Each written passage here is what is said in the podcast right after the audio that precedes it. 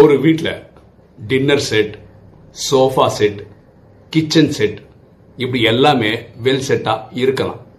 ஆனால் அந்த குடும்பத்தில் குடும்ப தலைவி அப்செட்டாக இருந்துட்டாங்கன்னு வச்சுக்கோங்களேன் அந்த குடும்பம் ஒரு போர்க்களம் மாதிரி காட்சி அளிக்கும்.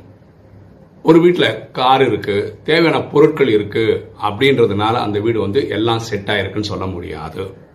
எந்த வீட்டில் அன்பு இருக்கு பரிவு இருக்கு நல்ல புரிதல் இருக்கோ அந்த குடும்பம் தான் வெல் செட்டாக இருக்குன்னு சொல்ல முடியும்.